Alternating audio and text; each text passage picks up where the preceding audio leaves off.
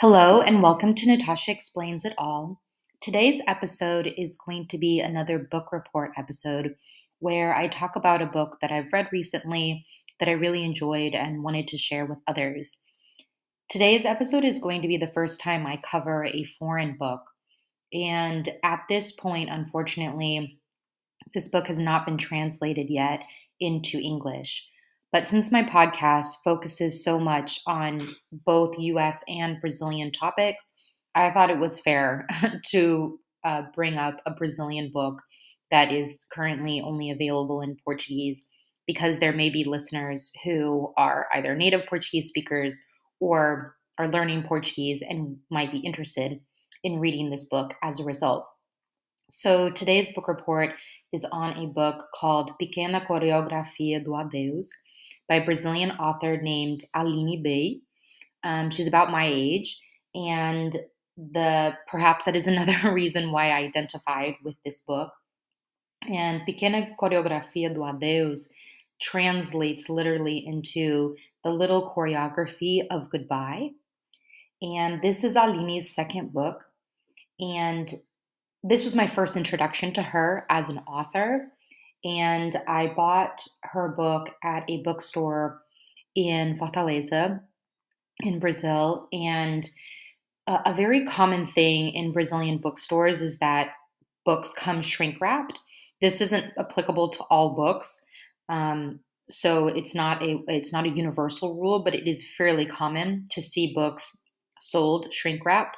So you don't really get a chance to uh, you know, flip through the pages and get a sense of what the book is like prior to buying it. Sometimes with bookstores, they'll have multiple copies that are shrink wrapped, and then they'll have one copy that is not shrink wrapped so you can leaf through. That wasn't the case with this particular book. And so I, I mentioned that one just to bring up this cultural component that it's a very rare thing to see in the United States. You don't go to bookstores and, and see books that are shrink wrapped much more common practice in Brazil, you know, to preserve the quality of the book. Um, but also because I was surprised once I opened the book to realize that the structure of this book is written is written like an epic poem even though i'm not sure i haven't listened to any interviews with the author to know if she would consider it um, within that genre, but it is written as a long form poem. And to me, it felt like an epic poem because is the length of a book and tells this, you know, tells the story um, throughout the course of these various untitled poetic sections. And it's quite beautiful. I really enjoyed this book. And the little the little choreography of goodbye is centered around the story of a young girl whose parents separate, and each of her parents um, continue to be marked by by that separation. And obviously, her as the daughter navigating this is also marked by that. And she suffers abuse as a result. And the, the book just focuses on what her relationship to her parents as well as to herself and the um, uh, to the outside world are as a result of this separation. And I think that Aline does a really beautiful job of describing how of how that separation is never ending and of course, there is a moment in time where, you know, in this particular case, right, the, the marriage is over. Um, her family of three is now longer one unit. She lives primarily with her mom and then goes to see her dad on Sundays.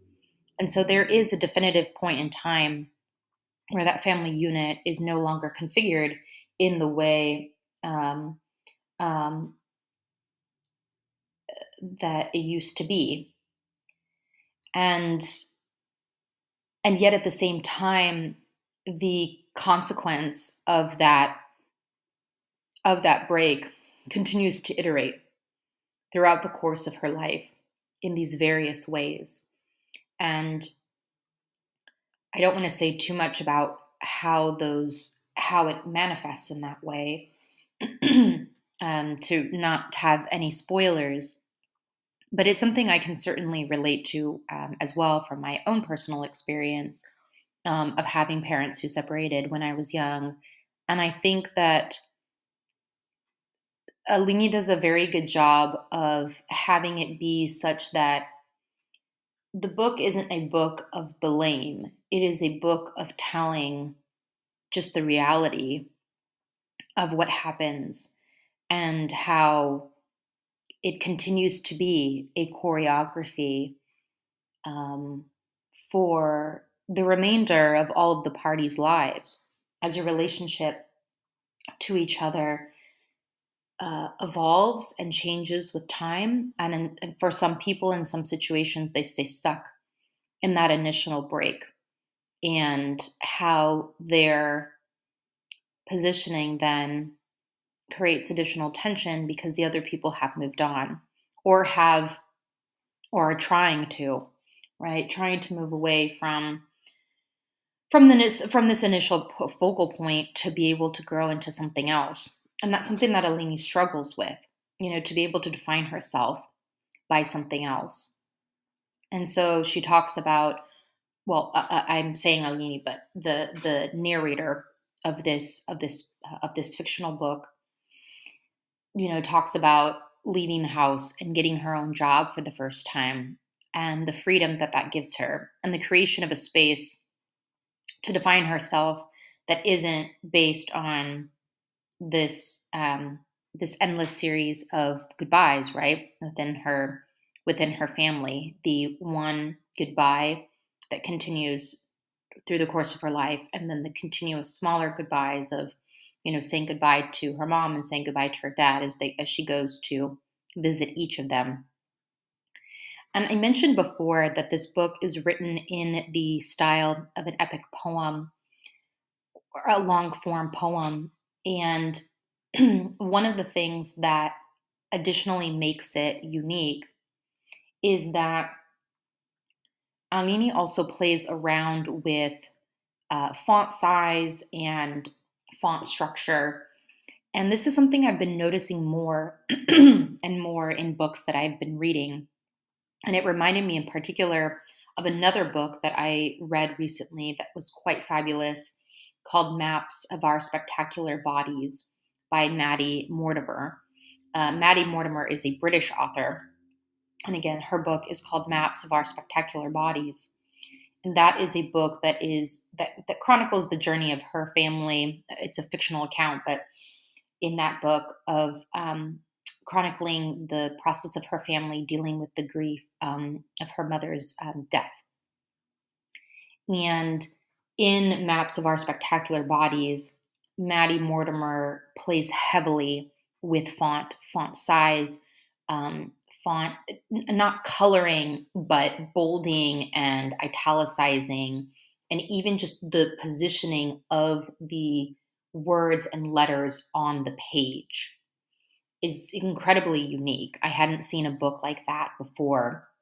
And yet now reading Pequena, Coreogra- Pequena Coreografia do Adeus from a completely unrelated author, Aline Bei from Brazil, it was reminiscent of that. And I love this, um, I guess, increasingly accepted and common trend to you know break the mold of a traditional paragraph structure and traditional page layout structure to be able to use the placement of the words and uh, font size and other things to be able to communicate what you want to. Like it's creating these various additional layers of communication and meaning. To provide a concrete example, in this book, Choreografia, Pequena Coreografia do Adeus, one of the one of the uh, traits of the book that Aline uses is that she will put in a smaller font from the main font something that for the reader can be understood to either be something that the narrator is whispering to herself or is an internal thought. of the narrator. And so rather than you know bracketing or you know putting that language into quotes and then having some explanatory phrase that's like you know she whispered comma open quotes blah blah blah close quotes instead it'll just have whatever it is that she has said in a smaller font and sometimes within parentheses I know that was super nerdy, but I'm fascinated by that. And I think it's also hard to visualize as I'm just explaining it rather than, you know, you being able to see it for yourself. But I think it's beautiful and I think it's I, you know, I've I've been working on my own book for a while and I'm continuing to talk about it as a way of of, of self accountability. And I'm inspired by this model um, of now these couple of books there, there are more books. As I was mentioning, this is a trend I'm seeing. Those are just a couple of examples, both Pequena Coreografia do Adeus by Aline Bei and Maps of Our Spectacular Bodies by Maddie Mortimer that um, that come to mind in terms of this experimentation with layout and form and using that not just for the sake of experimentation, but it actually translates different meaning. You know, as I'm reading this book and I see the smaller font, it's almost like it provokes this physical sensation for you to also make yourself smaller. Like you're sitting there reading the book and then you read the smaller words, and it's almost like I have this involuntary reaction to kind of curl in my, you know, my shoulders and get smaller myself as I'm digesting what is meant to be whispered or what is meant to be an internal thought and I think it's it's brilliant, and it's something that I am keeping in mind as I'm you know trying to work on um, on uh, on my own writing to not just use the words themselves, but the actual format of the words to convey meaning. And, you know, for my job, I do a lot of writing. And it's funny that the the format of the writing matters a lot, and it is to enhance communication or clarity of communication to whoever my audience is, which is typically a court.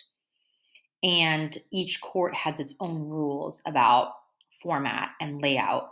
And off, sometimes there are even rules regarding what fonts you can use. There are often rules about what um, size font you can use.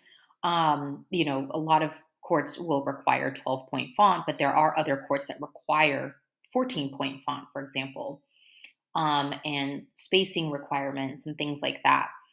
And so it, it, it's just interesting. It just caused reflection to me about the fact that my professional writing, legal writing, um, has also uses format and structure as a mechanism for conveying meaning more so to to to make it easy on the audience to be able to digest the information um, and yet how that can translate as well into the literary space to be able to communicate meaning and in legal writing you know it's it's quite rare for you to be able to even use our basic tools of emphasis or dis, or distinguishing such as italics or bolding or underlining to be able to emphasize certain words or phrases. Um, and th- that's certainly something that I've done.